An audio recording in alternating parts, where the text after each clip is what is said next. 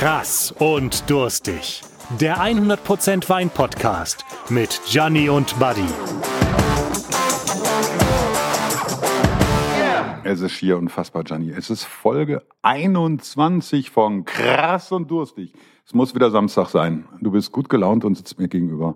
Ja, hallo. Das ist richtig, das ist richtig. Es ist wieder Samstag, ich bin gut gelaunt und wir haben die Stadt gewechselt und den Ort gewechselt. Ja, wir haben sozusagen ein Upgrade gekriegt, wenn man so möchte. Wir sitzen im Breidenbacher Hof zu Düsseldorf und der Philipp Ferber war so nett, uns hier einzuladen, so freundlich, uns auch hier seine Showküche zur Verfügung zu stellen. Wir sitzen nämlich hier in einer wunderschönen Molteni-Küche und sozusagen am langen Tisch hinter uns eine ganze Wand voll Weinraritäten, also da müssen wir echt an uns halten. Aber ich glaube, die sind auch, weil wir gekommen sind, extra abgeschlossen worden. Aber nichtsdestotrotz. Aber wir brauchen hier, man braucht hier auch gute, du braucht es auch gute Gründe, um mich als Kölner sozusagen in die Feindestadt zu locken. Also insofern ist das das Mindestmaß, was ich erwarte. Wo bist du geboren? In Köln. Ach so, okay. Ehrenfeld. Ich bin ja in Düsseldorf geboren. Ja? Ja. Aber deswegen, deswegen ist das verstehen wir uns auch so schlecht. Ist das wahrscheinlich ein Heimspiel. Ja? Ja. Aber wir sind unglaublich stolz, dass wir hier beim Philipp sein dürfen. Und er wird uns auch nachher ein bisschen was zu essen kredenzen, weil das ist das Konzept, das wir haben. Wir stellen uns gegenseitig Weine vor, also verkosten die sozusagen blind. Das heißt, einmal macht es der Gianni, dass er einen Wein mitbringt, den ich dann versuchen muss rauszuschmecken. Meistens geht das in die Hose, aber das macht ja nichts. Und umgekehrt genauso. Und das geht auch manchmal in die Hose, weil unsere Aufgabenteilung ist ganz simpel die, der Gianni ist der Profi, ich bin der Schmecker sozusagen, der Schmackofatzer. Du bist der versteckte Profi. Ne, ich bin kein Profi, nein. Gut, ich bin professioneller Trinker, das würde mich da auszeichnen. Und wir haben gerade schon mal angefangen mit einem Taittinger. Ne? Ja, genau. Nicht so viel, bitte, danke, ja. Danke. Ich bin da ein bisschen zurückhaltend, weil ich habe nämlich jetzt gleich noch was ganz Lustiges und Leckeres für dich mitgebracht. Ja, aber wir erzähl in Köln, wir halten das immer so, zweimal ist Tradition und dreimal ist Brauchtum. Deswegen habe ich beschlossen, diese zweite Staffel auch wieder mit einem Champagner zu beginnen, heute mit dem Brut Reserve von Taittinger. Und ja, ich habe gedacht, das ist, letztes Mal haben wir auf meinen Geburtstag angestoßen und diesmal habe ich gedacht, können wir auf den Restart der Gastro anstoßen. Definitiv. Also wir haben ja eigentlich gesagt, wir lassen den Zeitbezug ein bisschen raus bei unseren Folgen, aber ich habe gedacht, das ist jetzt mal Zeit. Und wie der visionäre Björn Höcke gesagt hat, die Pandemie ist vorbei. Was? Der war ja ein Jahr schon voraus. Den willst du zitieren? Nein. Um Gottes Willen, ne?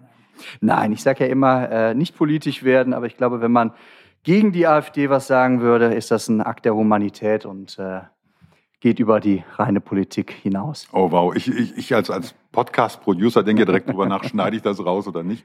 Lass es. Dass wir da in dem Lager nicht angesiedelt sind, das glaube ich, das weiß jeder. Ja, okay.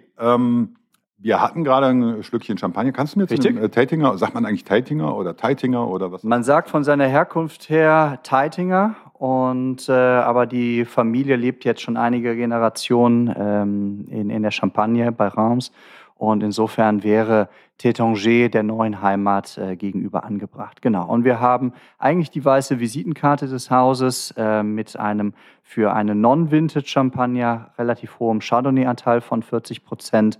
Ansonsten finden die anderen beiden Haupt-Champagner-Rebsorten statt, die einmal Pinot Noir und einmal Pinot Meunier heißen, der Schwarzriesling. Und ich denke, das ist ein schöner Aperitif. Ich mag den sehr, sehr gerne zum Aperitif. Ich mag ihn etwas weniger gerne als Speisebegleiter, aber um jetzt hier so diese fünfte Staffel, ist das die fünfte Staffel? Zu Beginn. Habe ich gedacht, ein schöner Anlass. Ich finde es schön, so Traditionen sollten wir vielleicht beibehalten, vielleicht sogar jedes Mal. Aber gut, wir schauen mal einfach. Genau. Jetzt habe ich dir was mitgemacht. Du müsstest jetzt mir einfach gleich mal dein Glas rübergeben. Du siehst hier wahrscheinlich, weil wir Weißweingläser haben, müsste das wahrscheinlich was Weißes sein. Ja. Und ich gebe dir mal ein bisschen was ins Glas hier. Und man merkt, dass der Gianni Profi ist. Er hält jetzt dann Wein vor ein weißes Glas. Er beurteilt den Wein. Er versucht herauszuschmecken, was könnte es sein. Riecht natürlich daran. Man merkt, er fühlt sich etwas an traditionelle Geschmäcker erinnert, ja, weil er grübelt nämlich. Ja. Ja, jetzt nimmt er einen Schluck Wasser dazu. Ich neutralisiere mal kurz den Champagner, von dem wir gerade haben. Aber wir fangen mal bei der Farbe an. Wir haben ein nicht so intensives, wie in den letzten Folgen mal gehabtes Goldgelb im Glas. Irgendwo so zwischen Zitrus und Goldgelb. Wir haben eine Nase, die nicht zu aufdringlich ist, sehr schön frisch bleibt, sehr zitruslastig bleibt. Ein bisschen was Krautiges ist drin.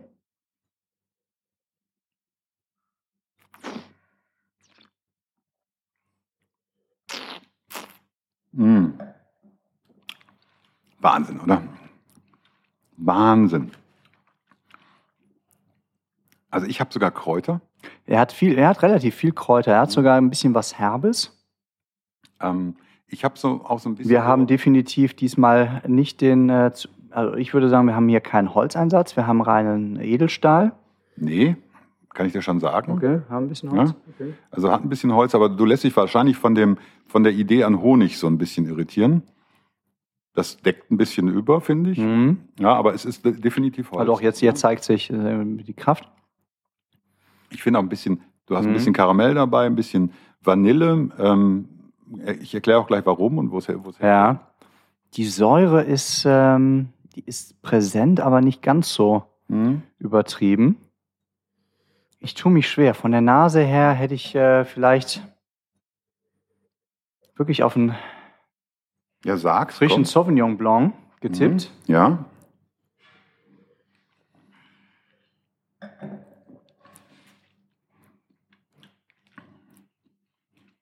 Aber im Mund ist er dafür wiederum schön wuchtig. Zu kräftig, ja. Auch schön wuchtig. Komm, einen Tipp hast du noch? Ja, okay, also. Ich oft gehabt jetzt nochmal durch diese Frische, die sich vor allen Dingen in der Nase bemerkbar macht, bleibe ich, aber so ganz typisch finde ich ihn dafür nicht, bleibe ich bei Österreich, Grüner Veltliner, irgendwie so in einem mittleren Qualitätssegment. Echt? Ja, aber ich liege falsch, es ist Sauvignon Blanc Südafrika. Nee, alles nicht, sondern wir sind in der Tat, in Ockenheim. Okay. Und das hier ist ein Grauburgunder von Burkhard Mauer. Okay. Einer meiner Lieblings-Grauburgunder oder Grauburgunder. Okay. Komm, mach doch mal ab hier. Ja. Ich habe vor kurzem noch mit dem Matthias Bungert gesprochen über diesen Wein und habe mir noch ein paar Infos geben lassen. Und mach's kurz und schmerzlos, genau. Und was du hier hast, ist ein Wein, der, ich sag mal, du wirst vielleicht sagen, mittleres Preissegment. Ich würde schon sagen, ist schon gehobenes Preissegment mit 18 € zu Buche schlägt. Aber Grauburgunder ist es nicht gerade wenig. Aber der hat den großen Preis der DLG. 3x5 Punkte für Aussehen, für Geschmack und Geruch. Mhm. Und ich gebe zu, ich habe ihn bewusst ein bisschen kälter gemacht. Also er braucht jetzt noch einen Moment, der wird sich gleich noch ein bisschen erschließen. Was schätzt du denn, wo wir da beim Alkohol sind? Grauer Burgunder aus Deutschland sind wir eigentlich relativ selten unter 13, oder? Ja, wir sind bei 14,5%. Ja, also das ist schon was, wo man auch nochmal abends gute Nacht sagen kann. Mhm. Ich persönlich kenne diesen Wein schon ein paar Jahre. Bin ganz stolz, dass Matthias Bungert da mitmacht mit uns. Und weil er ist eigentlich auch im Rotwein zu Hause. Also das ist so sein eigentliches Steckenpferd. Und das, was wir hier haben, ist eine Rarität. Hiervon gibt es so knapp 500-600 Flaschen. Und das ist... ein Wein, der zwar jetzt nicht, ich sag mal, handgezupft ist, aber er wird mit einer hohen Selektion arbeitet er da. Das heißt also, schon früh werden die Trauben ausgegeizt, schon früh wird geguckt, dass eben die höchste Qualität auch ins Fass kommt. Und ich mag das total, weil er den Wein auch nur alle 2 Jahre macht. Ja? Mhm. Und für mich ist das einer der Grauburgunder, die eine neue Visitenkarte für Deutschland geben können. Ja, also das heißt also, das ist ein neuer Style, das ist eine neue Herrlichkeit, das ist einfach auch eine Möglichkeit, wie man eben Weingenuss heute definieren kann, weil er verführt schnell dazu zu sagen, hey, wir sind in Österreich. Er verführt schnell dazu, dass man sagt, dieser Wein ist irgendwo vielleicht aus Südafrika oder sonst woher. Nee, Südafrika nicht. Also tatsächlich überlege ich gerade, ich würde ihn eher schon ansiedeln bei einem etwas schlankeren, vom Grundtypus her, Pinot Grigio, wie man ihn in Norditalien kennt. Allerdings tatsächlich überdeckt dann doch das eben zu spät erkannte Holzfass das Ganze. Er ist relativ kräftig nach hinten raus und man merkt es nicht so unbedingt auf den ersten Schluck. Auf den ersten Schluck habe ich ihn gedacht, ist er relativ schlank. Also gerade wenn du sagst, es ist ein Grauburgunder, hätte ich jetzt im ersten Probieren nicht drauf getippt. Und das Holz gibt ihm nach hinten raus noch relativ viel Länge auch mit. Ja. Und Matthias macht was ganz Cleveres. Dieser Wein liegt erstmal 48 Stunden auf der Hefe, auf der Maische, pardon, nicht auf der Hefe, auf der Maische. Und dann geht er erst in amerikanische Eiche, damit so ein bisschen die Vanillearomen mitkommen. Und dann in französische Eiche, damit die Röstaromen mitkommen. Damit die Feinheit rauskommt. Ja, und das ist sehr, sehr clever gemacht, weil du hast halt nicht viele Winemaker, die eben so unterwegs sind und in so kleinen Auflagen, also das sind 500-600 Flaschen, das ist ja nicht viel, die dann dementsprechend sich die Mühe machen, um das so auszubauen. Aber ich glaube, das ist ein Wein, wo er auch zu Recht diese 5 Punkte bei der DLG gekriegt hat. Ich will immer DLG sagen, aber das ist was anderes, das weiß ich. Da habe ich damals mein Seepferdchen gemacht. Aber ich finde das total toll. Und ich finde es auch toll, dass die Familie das halt, ich sag mal, schon noch jenseits der großen Vermarktungswege macht. Also nicht hingeht, über riesige Vermarktungen arbeitet, sondern sehr viel Privatkunden hat, die dann ab Hof kaufen. Und seit Generationen bauen die auch schon Wein an. Und Martina und Matthias, das war ganz witzig, wie ich angerufen habe, habe ich mich dann nochmal in Erinnerung gerufen, hatte ich erst den Sohnemann dran. Und dann unter dem Motto, er sei der Chef. Und dann sage ich, ja, jetzt geht es um einen Podcast. Und dann sagt er, ja, er gibt mal weiter an den Chef. Und dann hatte ich den Matthias dran und er sagt, Moment, ich gebe mal weiter an den Chef. Okay. Also das ist ein Familienunternehmen. Ja. Finde ich sehr schön. Aber war nicht dreimal die gleiche Person mit einer Stimme. Nein, gar nicht. Aber du hast halt hier Reben auch, die den unterschiedlichsten Böden da unterwegs sind. Ja. Ockenheim, das ist so eine Ecke, da findet man viel Lös und Lehm, Ton, Sand, Muschelkalk. All das kommt in dieser Ecke zusammen. Das wissen wir auch von anderen Weinen. Und ich finde es halt toll, dass er eben mit einem hohen Aufwand an Handarbeit sich da die Mühe macht, diesen Wein zu verlesen. Es ist kein Schoppenwein, wo man mal eben so ein Literchen von trinkt für die Party abends, sondern das ist etwas, das gönnt man sich. Und ich bin persönlich ganz stolz, weil ich ja diesen Wein schon ein bisschen begleite, also über ein paar Jahre. Also ich glaube, das erste Mal müsste ich mal bei Familie Bunger den Computer gucken, aber habe ich das vor 12 Jahren oder vor 13 Jahren oder 14 Jahren bestellt. Und da war der Wein noch ein bisschen, ich würde sagen, spitzer. Aber sag mal, auf wie viel Grad hast du den runtergekühlt? Das weiß ich nicht, das haben wir hier mal. Also der müsste jetzt gerade 8 Grad haben, sowas. Ja, also der war schon sehr kühl. Also zum Verkosten fand ich ihn wirklich sehr... Ja, aber ich habe es ja mit Absicht gemacht, weil ich möchte ja, dass du es nicht sofort errätst. Ja. Ne? So, weil wenn er nämlich dann die Nase kriegt, ja, dann merkst du, es ist ein Grauburgunder. Deswegen, man mag mir das nachsehen, aber ich möchte natürlich auch einmal, dass Gianni daneben liegt, ganz Logo. Ja? Alles gut. Ja. Eine Frage an dich zurück. Jetzt haben wir, ich beschreibe es, später kann man es auch sehen, wir haben ein schönes, großes Etikett. Das oberste Viertel ist, wie sagt man,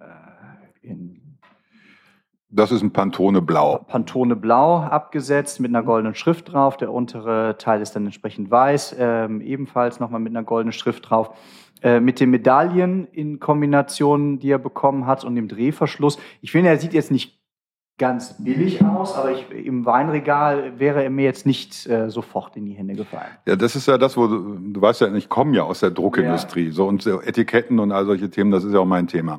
Und ich glaube, dass viele Weine das Problem haben, dass sie eben verkannt werden am Etikett. Also es gibt Weine, die sind grottenschlecht, haben auch ein tolles Etikett oder ein tolles Motto drauf oder sonst was. Also sind reine Ballerweine, werden aber wegen einem tollen Etikett dann einfach mal 5 € teurer verkauft.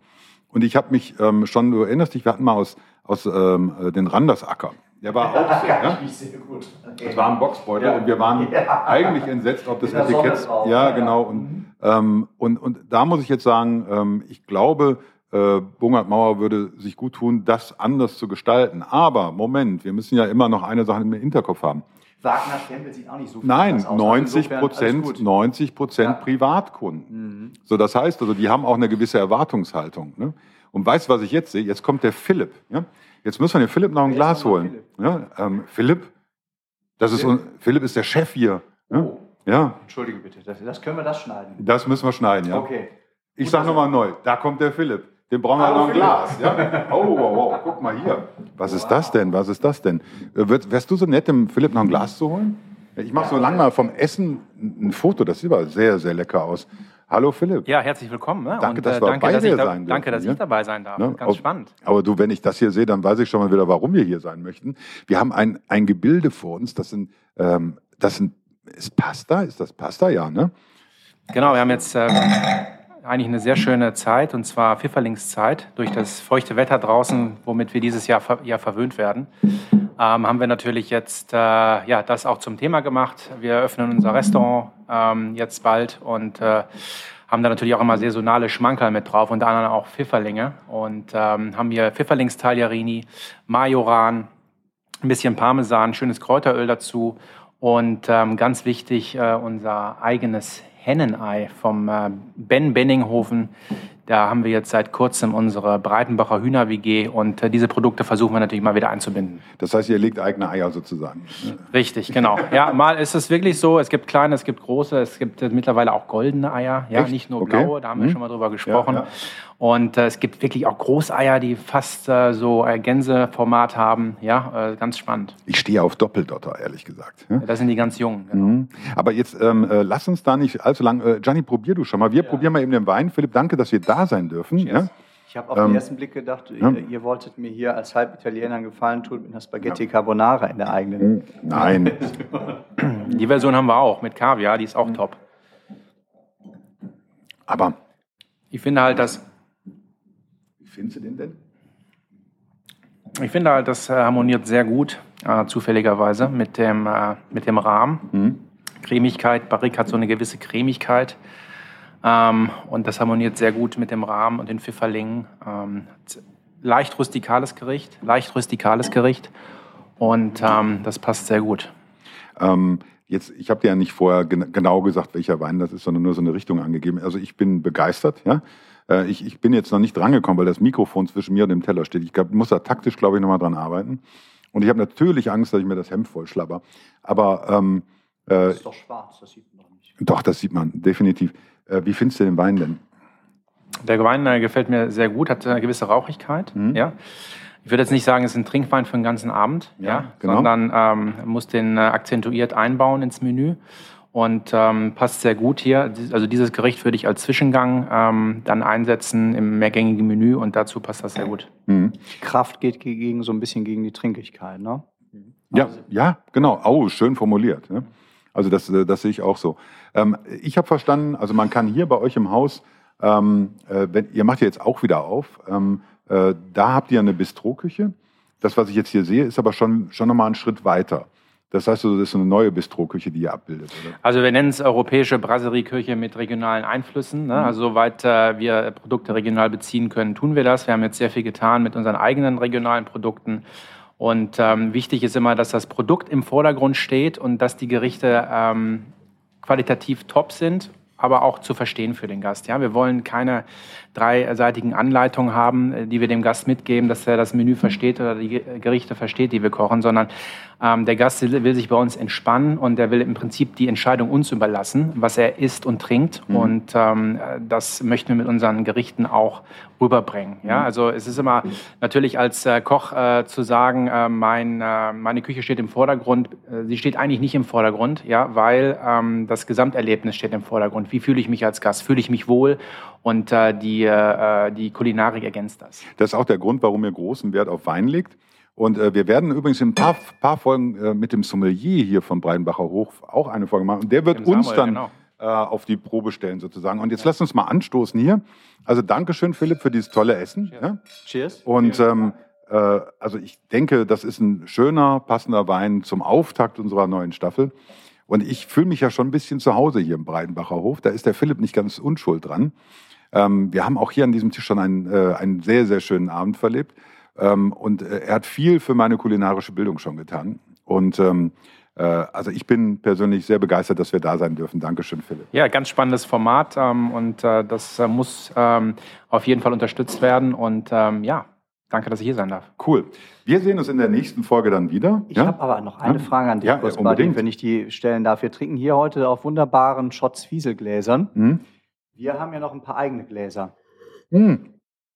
Jetzt, wo du sagst, ich hätte es beinahe vergessen, wir haben ja Gabriel Gläser. Ja? Mhm. Du weißt, Ralf Boos ist ein guter Freund von mir und boosfood.de hat uns boosfood.de nicht .com, sondern .de, ja, okay, genau. Und Ralf hat mir die Möglichkeit gegegeben, dass wir halt Gabriel Gläser erwerben können und die haben wir mit unserem Logo lasern lassen. Ja? Okay. Und mit diesem Logo, das da drauf gelasert ist, ist das eine Rarität.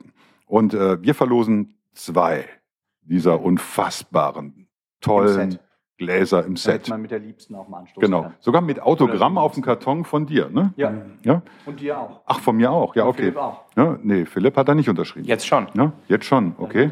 Dann wird er das noch. Ja, dann. Ja, ist ja cool. Und wie kriegt man die? Ja, man muss eine Frage beantworten.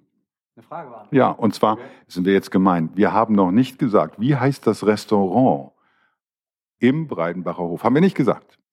Haben wir in dieser Folge nicht gesagt. Nee, man muss es sozusagen googeln. So, und wer das rausgoogelt und uns sagt, und die Blutgruppe vom Koch. Nein, Quatsch, sondern... englischer Name, das kann man verraten. Ne? Jetzt hast du es ja fast schon wieder verraten. Nein, aber google mal. War damals eine Cappy, die ich gekauft habe, ja. Und, englischer Name hat nichts mit Holland zu tun. Genau, so kann ich sagen. Überhaupt nicht sogar. Und googelt das doch mal. Man kann auch noch einen anderen Podcast mit Philipp hören, habe ich mir sagen. Das muss man auch nochmal googeln unter Philipp Ferber. Also 2 anderen Typen. Mit 2 anderen Typen, aber auch sehr nett. Und da kann man dann, wenn man das bei Instagram als Rückmeldung an uns schickt, kann man 2 dieser Gläser gewinnen. Schöne erste Folge heute, oder? Unfassbar ist es eigentlich. Ne? Aber ich muss jetzt auch aufhören, weil ich muss das mal probieren. Ja. Weil du hast das Eigelb. Ja, wir sehen uns nächste Woche wieder. Und du hast das Eigelb für mich. Du hast mir das Eigelb. Nachdem ich dir letztens das Stroh weggefuttert habe, lasse ich heute das Ei wenigstens. Mit dem Ei schön vermengen. Das gibt dann die Bindung und fördert nochmal die Cremigkeit. Ja. So. Ja, ich finde das super. Wie gesagt, ich fühle mich hier fast zu Hause. Ich möchte ja gar nicht mehr weg. Bis nächste Woche, Gianni. Bis nächste Woche. Ja? Tschüss. Das war Krass und Durstig, der 100% Wein-Podcast mit Gianni und Buddy. Wenn ihr jetzt die Labels von den Weinen aus dieser Folge sehen wollt, dann folgt den beiden auf Instagram unter krassdurstig oder schaut auf ihre Webseite krassdurstig.de. Zu gutem Wein gehört gutes Essen. Deshalb sind Gianni und Buddy bei verschiedenen Gastronomen unterwegs und wenn ihr einmal selber dabei sein wollt, dann meldet euch per E-Mail bei team@krassdurstig.de.